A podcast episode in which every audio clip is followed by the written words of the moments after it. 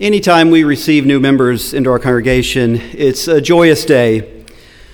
But as important as this specific day is, of course, becoming a member of a community doesn't just happen in one day, it takes time. And I've been thinking about our new members, and I imagine they still feel a little new to this community. They're really just starting to make relationships, and maybe they even wonder, what have I gotten myself into?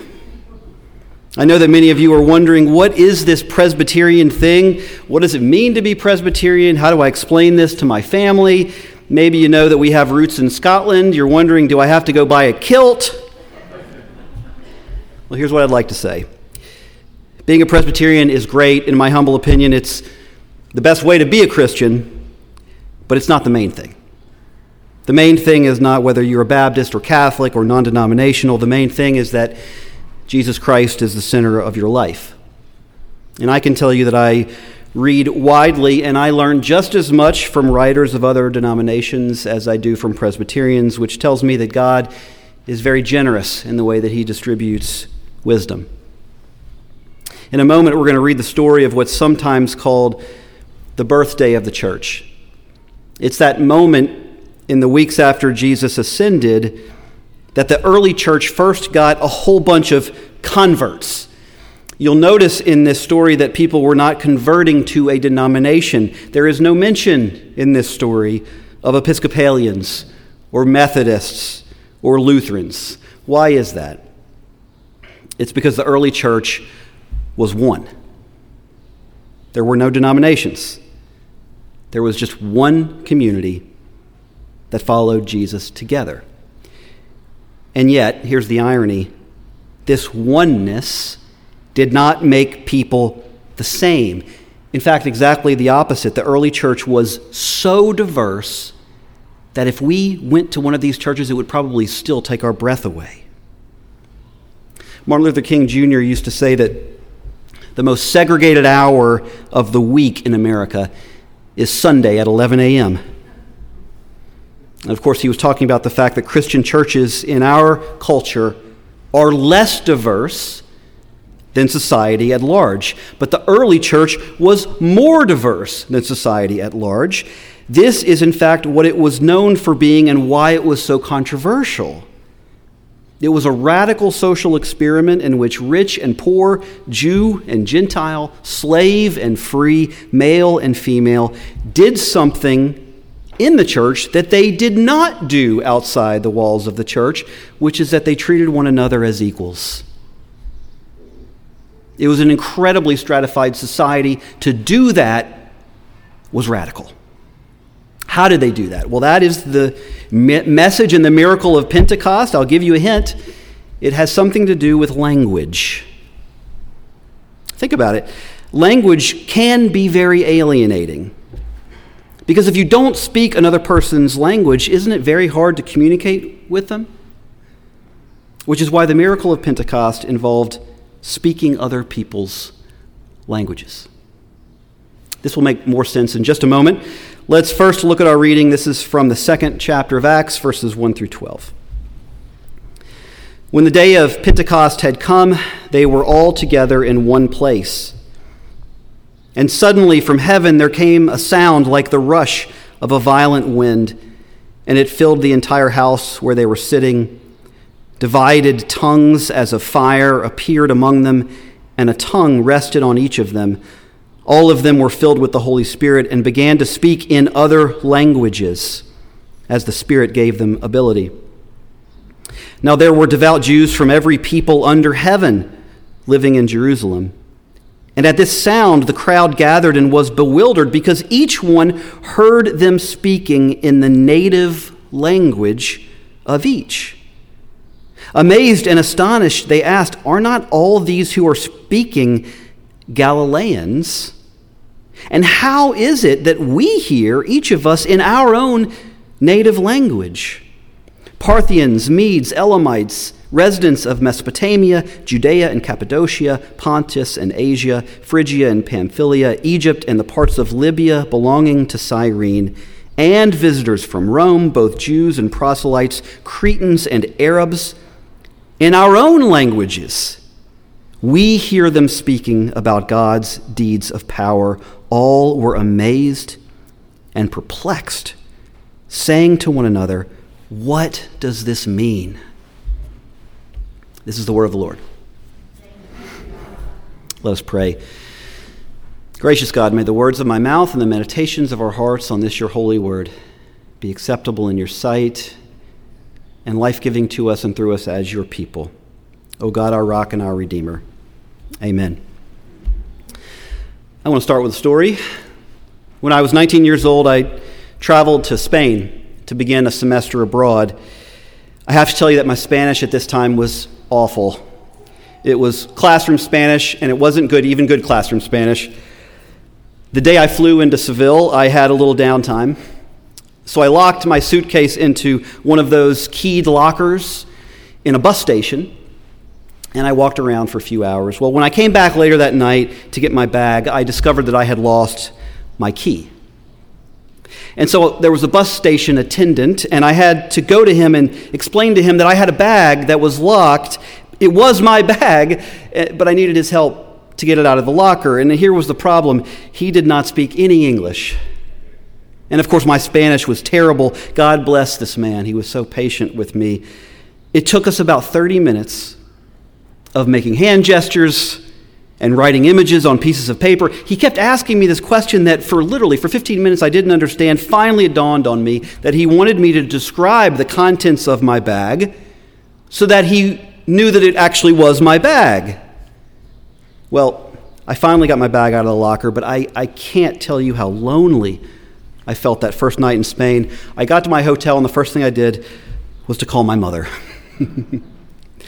I was just so upset, and it was all because of language. Right? Without language, I could not connect with this man who was two feet away from me. We were so close physically, and yet we may as, as well have been in, in, in other cities because we couldn't talk to one another. Let me suggest what might have made a difference. Let's say, in the course of my conversation with this man, that someone else had come in and begun speaking to me in perfect English. Well, suddenly I would have felt understood, seen, acknowledged for who I really was because language is powerful. And our native language is particularly powerful because it's the language in which our identities are formed. Think of a mother or father rocking their baby to sleep. I see Dustin rocking Alexander back there in the back of the sanctuary.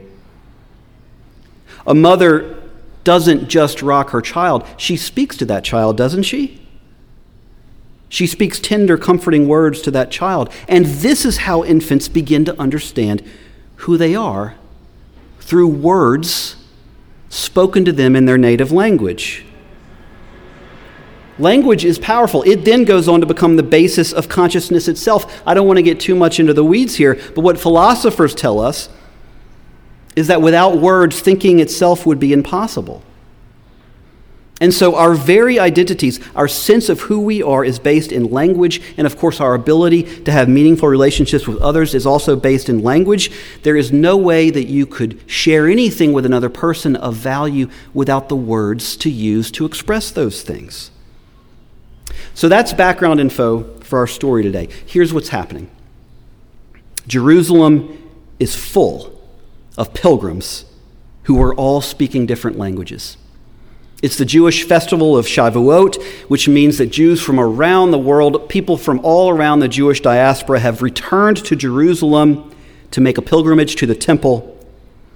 And the story says very clearly that this is an extraordinary amount of diversity. There are Parthians, Medes, Elamites, Mesopotamians, people from Cappadocia, people from Pontus and Asia, Phrygia, Pamphylia, and Egypt, all of these places in the ancient world now, the disciples are also in Jerusalem. They have just watched Jesus ascend into heaven. And if you remember Rebecca's sermon last week, Jesus gave the disciples a clear command they are to go and make disciples of all nations.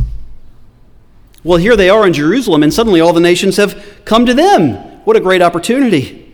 They have all of these people right here in Jerusalem. It's the perfect missionary opportunity to tell people about this miracle that they've experienced in the death and resurrection of Christ, there's just one problem. The only language they speak is Aramaic. I mean, maybe they speak a little Greek. That was the lingua franca of the day, but they definitely don't speak all of these other languages. So, how in the world are they supposed to make disciples of all nations? They say that Queens, New York is the most linguistically diverse place on earth. There are apparently 800 languages spoken in Queens. So it would sort of be like Jesus leaving the disciples in Queens, and they don't even speak, they don't even speak English right? They only speak Aramaic. And Jesus says, Do you see all of these people from around the world speaking Spanish and Senegalese and Urdu and Cantonese? You're going to start a church with them. Go. Okay, obviously they need a miracle. Somehow God has to break down this barrier between all these people who speak different languages. So here's the thing this miracle could happen in one of two ways, right? The disciples need to communicate with all of these foreigners. There are two possible ways this could happen. Either all of these foreigners could suddenly understand Aramaic, the language of the disciples. That might work. Or these disciples, these Galileans, would suddenly have to learn all these other languages. Two options. Here's my question to you. Based on what you know about God, which one do you think God chooses? I mean, remember, God is the one who created the world in all of its diversity. God is the one who toppled the Tower of Babel. Do you remember that story? People had begun to speak the same language, and it offended God. He destroyed their tower, mandating diversity on earth. What about Christ? What about the way that he sought out people who had been left out? the Samaritans, the foreigners, the sinners, the unclean. There seems to be a pattern here, doesn't there?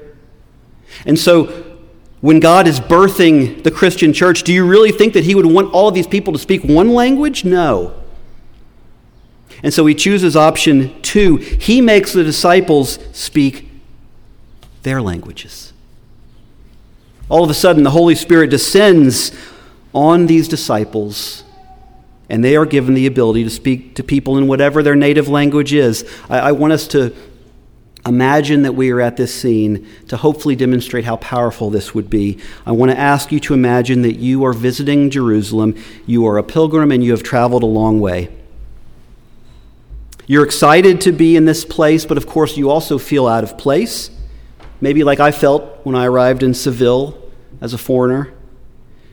You're pushing your way through those narrow streets in Jerusalem, which are so crowded. Maybe you hold your purse tight against your body. Certainly, you grasp your child's hand extra tightly.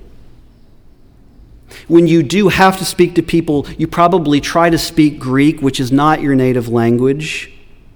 It's not the language that you think in. It's not the language that you dream in. It's not the language that your parents spoke to you when they were nursing you as a child. So it's a rather impersonal scene, and then something incredible happens. Through the crowd, all of a sudden you hear words you understand. You hear a voice addressing you in your native language. If you speak Parthian, you hear a disciple speaking to you in Parthian, the very language that has shaped your consciousness. I mean, it's kind of like this stranger already knows you because he's entering into the way you see the world. Here's what I'd like to tell you this is what the church is supposed to be like. This is the miracle that formed the church. This is the blueprint of what churches are supposed to be like. When you come to church, it should feel personal. It should feel like people are addressing you in your native language. Now, that raises some questions because I'll be the first to admit that we in the church often fail to embody the spirit of Pentecost. So often we don't honor other people's experiences. We, in fact, demand that they begin to speak our language even if it feels foreign to them.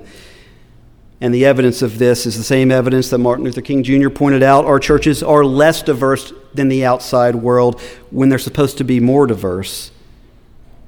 And that can only mean one thing we're not doing a very good job of learning other languages. Now, I say that metaphorically. I don't expect all of you to go out and buy Rosetta Stone and start learning other people's languages. What I would like to suggest is that you try listening to people's stories. Most people don't listen very well. Here's the evidence. How much do you really know even other people in this room? Do you know them superficially or do you really know them? Your brothers and sisters in this congregation. I'm not talking about people out there, I'm talking about the people who are in this room right now. I'll bet you would be surprised if you knew what people in this congregation have actually lived through. I've been here 11 years. I probably know more than you do, and yet I continually learn things that surprise me. There's a deeper issue here, and we've talked about this in some recent sermons. The truth is that if you really want to get to know another person, you're going to have to learn things that are not pleasant. Of course, you always start with the pleasant stuff. That's natural. It takes time to build trust. I would encourage you to start with pleasant stuff.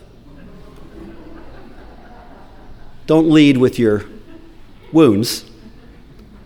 But there's a reason that these pilgrims converted so quickly to Christianity. It wasn't just that they appreciated the medium, they also appreciated the message. It was the story the disciples told them that God Himself had gone to the cross and suffered in their place. They had never heard a message like that. And you see, these people had also suffered. Everybody suffers. And the story, this unbelievable story of a crucified Messiah, can you believe that? Made them feel known in a way that no other story could, because you can't really know another person until you know something about how they've suffered. Here's a really casual example that I think speaks to this point. A few weeks ago, I was listening to NPR and I caught an interview with the actress Rosie Perez. Some of you might have heard her on uh, Fresh Air a few weeks ago. Of course, I knew who Rosie Perez was. I had seen some of her movies, but I had never thought about her for more than a moment. I had never had any interest in knowing anything about her. But I listened to this interview, and she spoke about how much she suffered in her early life. Her mother was mentally ill. She placed Rosie Perez in a group home where she spent the majority of her childhood, separated from her biological family. It was profoundly traumatic. What Rosie Perez overcame in order to have success in her career was incredibly inspiring, but there's something more that I want to stress. At the end of that interview, I felt like I knew her. I hadn't known her before, and now I felt that I actually knew who she was. Why? Because I had learned something about her native language her experience, the suffering that she went through. Now, if you follow this logic, it will take you to a very deep place because if it's true that we can only know another person after we learn about their suffering, that of course helps explain the cross. What is the cross? It's where God invites us to know Him, to speak His native language, to enter His experience by learning about His suffering. Now that's something. This is not just a story. This is not just a myth. This really happened. The God of creation showed the world that he feels pain. This is not like other gods who are always models of perfection. You can't really know those other gods because they never suffer, right? But the God of the Bible invites you to enter into his suffering so that you can actually know him. Do you remember the story of doubting Thomas we looked at a few weeks ago? What did Jesus invite Thomas to do? To put his finger in the nail marks. God was saying, I suffer too, Thomas. Therefore, you can trust me. Therefore, you can know me. I really do want to be in a loving relationship with you. That is ultimately the point, the point of the cross, that it brings us close to God in a way that you could never be close to any other God. Because you can't feel close to a God who's invulnerable. You can't cuddle with a robot. You can't be comforted by a statue, but you can feel loved by someone who died for you. That love will change you not all at once, but slowly. Every week we show up at church, we chip away at our pride, and over time we become more humble, and then we hopefully create a community in which we learn to speak one another's languages. Because that's what church is It's a place where we welcome people not as we would have them be, but as they actually are, because that's how God welcomes them. Let's end in prayer. God, your Spirit does things that we can only dream of. It breaks through our defenses and it washes away our pride. It leaves us open to one another and to you. We thank you and praise you that you alone are a God of true salvation. Amen.